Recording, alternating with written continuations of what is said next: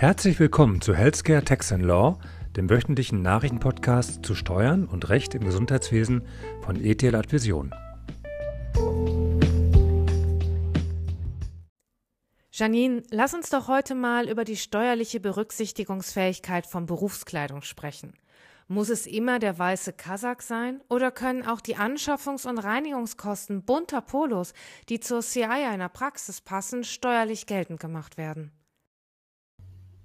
Das mache ich gerne, Katrin. Ja, also grundsätzlich sind alle Aufwendungen im Zusammenhang mit der Berufskleidung steuermindernd als Betriebsausgabe ansetzbar.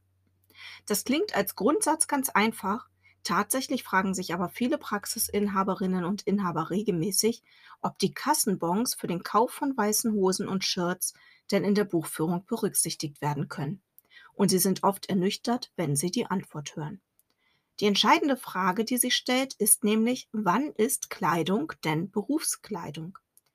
Der Bundesfinanzhof versteht unter Berufskleidung all die Kleidung, die nach ihrer Beschaffenheit nahezu ausschließlich für die berufliche Verwendung bestimmt ist und der Beruf eine solche Kleidung notwendig macht.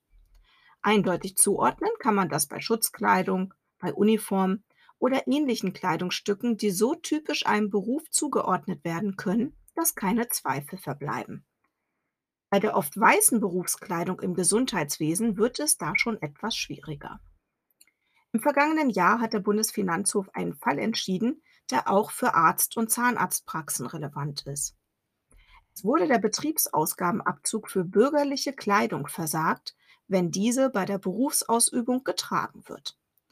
Der BFH macht in dem Urteil deutlich, dass die Abziehbarkeit voraussetzt, dass die Aufwendungen durch die Einkünfteerzielung veranlasst sind. Bedeutet, die Aufwendungen müssen objektiv mit der Einkunftserzielung zusammenhängen und ihr subjektiv dienen.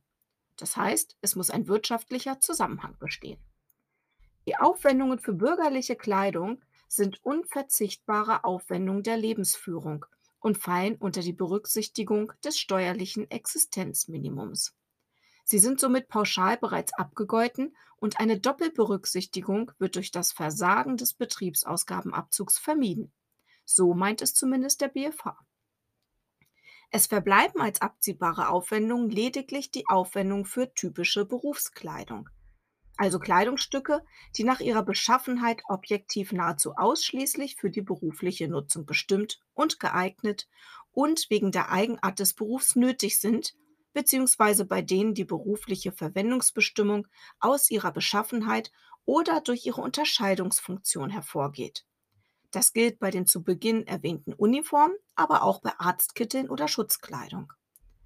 Ein markant sichtbarer Praxisname auf der Kleidung ist eine Möglichkeit, um Berufsbekleidung des Mediziners oder der Medizinerin und der Angestellten steuerlich anerkannt zu bekommen.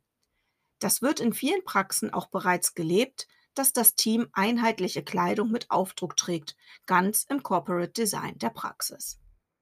Wichtig ist, Berufskleidung darf möglichst nicht privat nutzbar sein, damit sie voll als Betriebsausgaben berücksichtigt werden kann.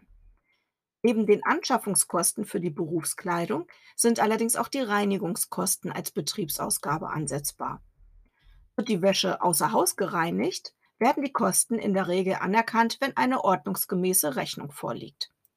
Es ist darauf zu achten, dass in der Abrechnung die Wäsche auch als Berufskleidung bezeichnet wird und im Idealfall die verschiedenen Kleidungsstücke vielleicht sogar einzeln benannt werden. Wird dagegen die Berufskleidung direkt in der Praxis gewaschen, so sind alle Aufwendungen für die Waschmaschine, den Wäschetrockner, Waschmittel, Strom, Wasser und so weiter. Das ist alles abzugsfähig und es bedarf keiner weiteren Aufstellung. Wird die Wäsche aber privat zu Hause in der hauseigenen Waschmaschine gereinigt, kann der Aufwand nur geschätzt werden. Denn eine klare Kostentrennung zwischen beruflicher und privater Wäsche, das ist kaum darstellbar. Die relevanten Wäschekosten sind also zu schätzen. Die Verbraucherzentrale hat dazu eine Aufstellung veröffentlicht, aus der die Kosten je Waschladung und je Trocknerdurchgang aufgeführt sind, an denen man sich orientieren kann. Stellt sich mir nur die Frage, ob man sich diese Arbeit denn machen möchte aber das muss wohl jeder für sich selber entscheiden. So viel an dieser Stelle von mir zur steuerlichen Berücksichtigung von Berufskleidung. Ich freue mich jetzt darauf zu erfahren, was Katrin zu der Werbung mit Videosprechstunden berichten wird. Ja, Janine, vielen Dank. Das Oberlandesgericht Karlsruhe hatte Ende letzten Jahres einen Fall zu entscheiden, in dem es um die Werbung mit ärztlichen Videosprechstunden durch Apotheken ging. Wir sind jetzt bereits vielfach angesprochen worden von ärztlichen Leistungserbringern, die auf ihrer Praxiswebseite mit der Möglichkeit der Videosprechstunde werben wollten und haben dies daher zum Anlass genommen, heute über die eigentlich zur Apotheken ergangene Entscheidung einmal zu berichten.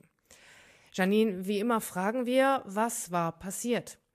Vorliegend ging es um die Werbung eines namentlich sehr bekannten elektronischen Marktplatzbetreibers für Apotheken, über die der Kunde zu den in der streitgegenstandlichen Werbung bezeichneten Dienstleistungen gelangt. Geworben wurde unter anderem mit dem Slogan Behandlung per Videosprechstunde erhalten Sie Ihr E-Rezept bequem online. Es konnte sodann die Behandlung durch einen Online-Arzt ausgewählt und ein Termin zur Videosprechstunde mit wenigen Klicks vereinbart werden.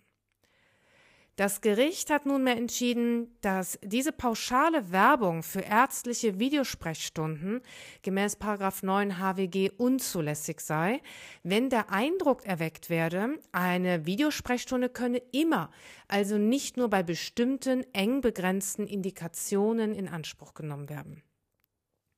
Außerdem müsse der einschränkende Hinweis, dass die Videosprechstunde nur für Fernbehandlung in Frage kommt, für die nach allgemeinen fachlichen Standards ein persönlicher ärztlicher Kontakt mit dem zu behandelnden Patienten nicht erforderlich ist, bereits in der Werbung selbst erfolgen.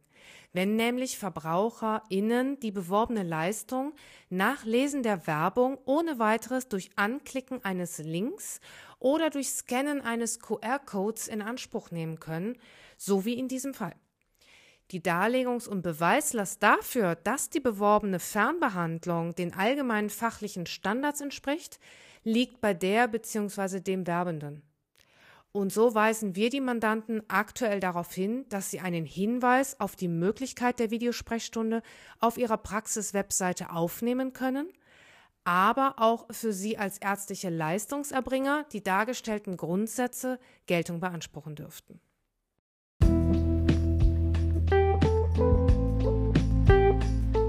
Herzlichen Dank für Ihre Aufmerksamkeit. Wir freuen uns, wenn Sie in der nächsten Woche wieder dabei sind bei Healthcare Tax Law von ETH Vision.